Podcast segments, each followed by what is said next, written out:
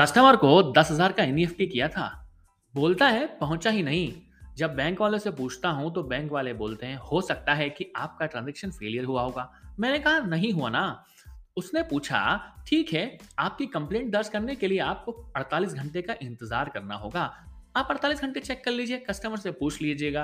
अगर उसको पैसा पहुँच गया तो आपका काम तो हो ही जाएगा। ऐसे झंझट होते हैं अमित यार। कुछ ऐसा तरीका बताना कि बैंक और गवर्नमेंट का कोई लफड़ा ही ना हो। सीधे ट्रांसफ़र कर दूँ किसी को भी पैसे, किसी न किसी सेंट्रल अथॉरिटी का इस्तेमाल ही ना हो।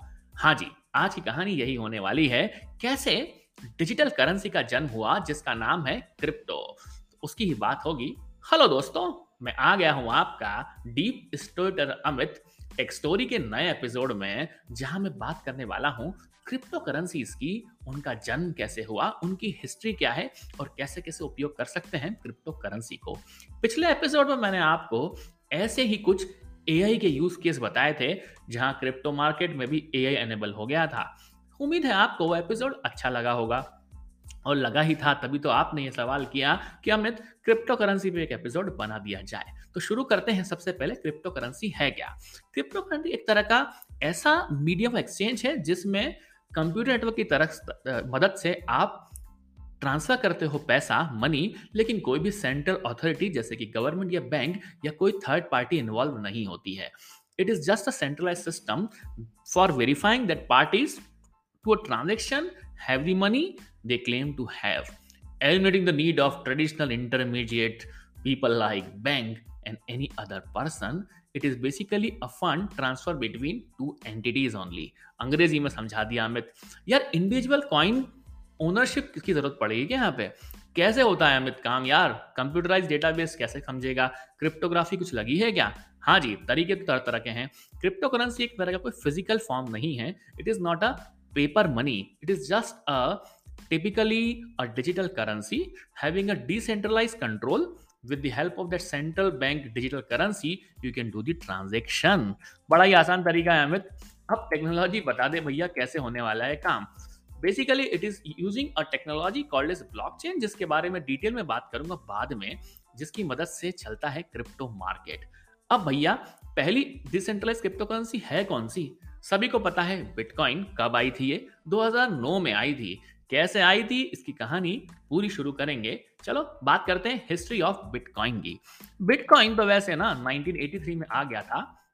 जब एक क्रिप्टोग्राफर अमेरिका का, डेविड चॉम ने सोचा, क्यों ना एक ऐसा इलेक्ट्रॉनिक मनी या ई कैश ट्रांजेक्शन बनाया जाए, जिसकी मदद से डिजी कैश टाइप का एनवायरमेंट हो और क्रिप्टोग्राफी, इलेक्ट्रॉनिक पेमेंट का इस्तेमाल कर कर आप बढ़िया वाला सॉफ्टवेयर यूज़ करो और उसकी मदद से आप विड्रॉ कर सकते हो पैसे किसी बैंक में जाकर या फिर किसी फ्रेंड को या किसी रेसिपेंट को भेज सकते हो। उसके पास एक एनक्रिप्टेड कीज होना चाहिए जिसकी मदद से वो पैसे निकलवा पाएगा।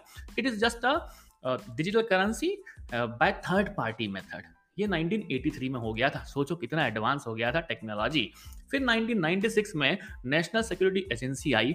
उन्होंने एक पेपर पब्लिश किया, जिसका नाम था cryptography anonymous electronic cash cash it जो कि एक तरह का क्रिप्टो करेंसी सिस्टम था, जिसमें आपको बताया गया था कि कैसे आप क्रिप्टो करेंसी सिस्टम का इस्तेमाल करके काम कर सकते हो। फिर आई बात 1998 में, जब बी मनी आया, अपना बिटकॉइन मनी नहीं बी मनी जो एक तरह का anonymous distributed electronic cash system था, जिसकी मदद से हमारे निक सब्जों ने एक तरह का बिट गोल्ड बना दिया, जो बिटकॉइन की तरह नहीं था, पर नाम उसका बिट गोल्ड था, जो कंफ्यूज कर सकता है बाद के gold based exchange bit gold से, लेकिन वो ऐसा नहीं था। एक तरह इलेक्ट्रॉनिक करेंसी सिस्टम था, जिसकी मदद से आप कोई भी काम कर सकते थे with the help of cryptography अब बात आती है 2009 जनवरी की, जब बिटकॉइन आ गया। अरे अरे बिटकॉइन हमें आ गया। हाँ जी बिटकॉइन एक तरह का सुडो यूज़र्स का ग्रुप बोलो या किसी एक पर्टिकुलर इंसान को जो अननोन है, जिसका नाम है सतोशी नका मोटो जिसका मोटो था एक ऐसा एनवायरमेंट देना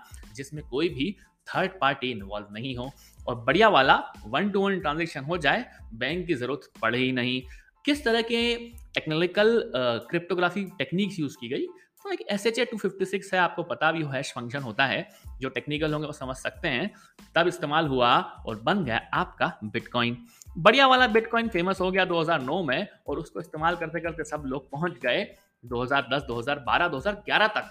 और तो और 2014 में यूके ने अनाउंस कर दिया कि भैया, इस तरह की क्रिप्टो करेंसीज को हम यूज़ करेंगे। और यूके की इकोनॉमी पर अच्छा असर हो सकता है। स्टडी रिपोर्ट आई और रेगुलेशन भी आ गए। तरह तरह के रेगुलेशन को अपना लिया 2018 में। 2021 में एक पहली कंट्री बनी, जिसका नाम था सेल्वेडर जिन्होंने एक्सेप्ट कर दिया बिटकॉइन को लीगल टेंडर की तरह।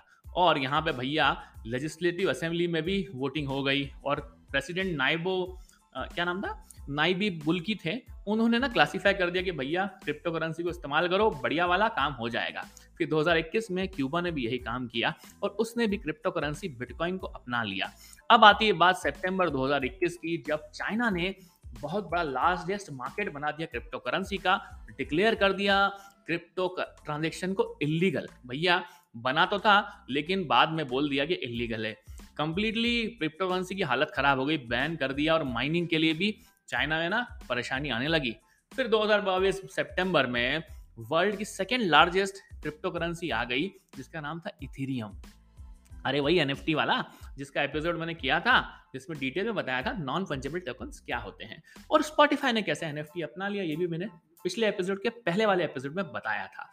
फिर आया नवंबर 2022 का समय, जब ट्रेडिंग लिमिटेड कंपनी फेटेक्स ने क्रिप्टो करेंसी एक्सचेंज प्लेटफॉर्म बनाया और हेज फंड के लिए भी क्रिप्टो करेंसी का इस्तेमाल किया। करीब करीब अठारह मिलियन डॉलर बेस वैल्यू थी उसकी और बहुत सारा काम होने लगा और लोगों का फाइनेंशियल इंपैक्ट बढ़ने लगा क्रिप्टो करेंसी के ऊपर।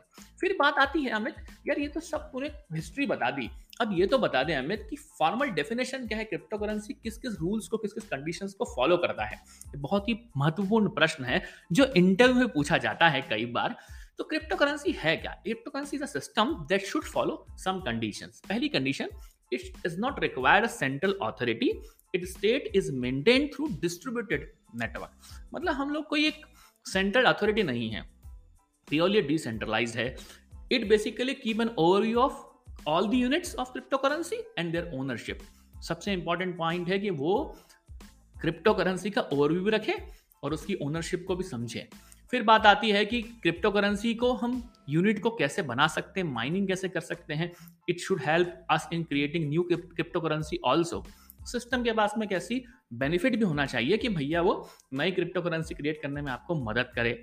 Ownership of crypto currency units can be prove exclusively by your cryptographical methods तो बहुत सारी हमारे पास क्रिप्टोग्राफिकल मेथड्स जिनके हिसाब से आप समझ सकते हो कि भैया किसकी ओनरशिप है क्रिप्टो करेंसी यूनिट पे। फिर सबसे बड़ी बात आती है कि if two different instructions for changing the ownership of the same cryptographic units are simultaneously entered system perform at most one of them ये बहुत बड़ा प्रश्न है, ध्यान रखने वाली बात है कि एक साथ अगर दो इंस्ट्रक्शंस फायर होंगी किसी भी ओनरशिप का नाम बदलने के लिए तो साइमेंटलिसली में से परफॉर्म करेगी मोस्ट वन ऑफ़ देम एक ही चलने वाली है। फिर बात आती है system allows transaction to be perform in which ownership of the cryptographic unit is change मतलब कि transaction statement can only be issued by the entity proving the current ownership of this units तो इतनी सारी बातें तो मैंने बता दी। आपको मैंने बता दिया कि इसका डेफिनेशन क्या है, इसकी कंडीशंस क्या है और इसकी हिस्ट्री क्या थी। आर्किटेक्चर की बात करनी है क्या, अमित?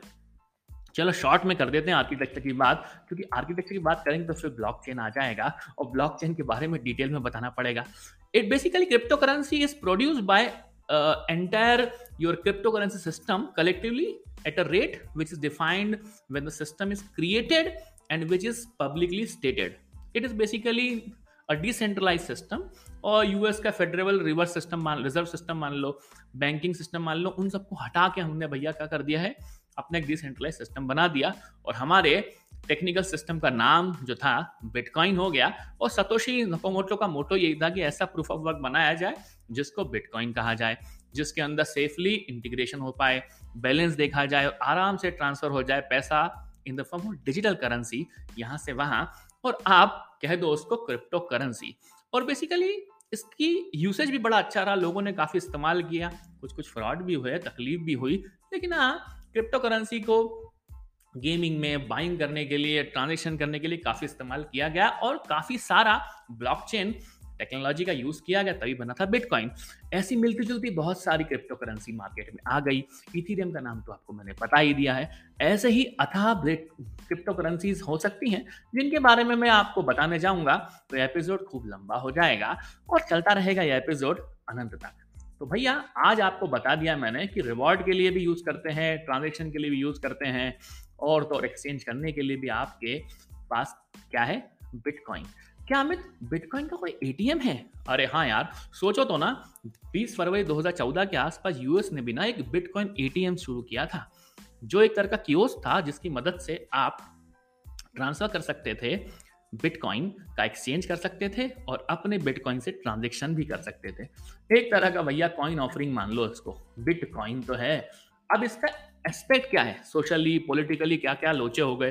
अरे यार सोशल रिवोल्यूशन तो आ ही गया। बहुत सारे गेमिंग में, बहुत सारे सोशल नेटवर्क में, सब जगह पे बिटकॉइन यूज़ करने लगे। यहाँ तक कि क्रिप्टो करेंसी का तो बोलबाला इतना ज़्यादा हो गया कि बड़ी बड़ी कंपनीज़ भी ना क्रिप्टो करेंसी की बात करने लगी। क्या फेसबुक क्या गूगल क्या अमेजन और तो और स्पॉटिफाई ने भी एनएफटी की बात कर ली थी, जो मैंने आपको लास्ट एपिसोड में बता ही दिया था। तो भैया सतोशी नकोमोटो का मोटो सक्सेसफुल हो गया और उसने बना दिया क्रिप्टो करेंसी जिसका नाम है बिटकॉइन तो चलती रहेगी ऐसी बातें आप लोगों के साथ। आज के एपिसोड को यहीं देते हैं विरान। क्योंकि छोटा सा बिट मतलब बाइट साइज़ का एपिसोड था तो इसको यहीं पे विराम दे देते हैं। मिलेंगे नेक्स्ट एपिसोड में जहाँ डिटेल में बात करेंगे, कैसे काम करता है ब्लॉकचेन क्रिप्टो करेंसीज के लिए।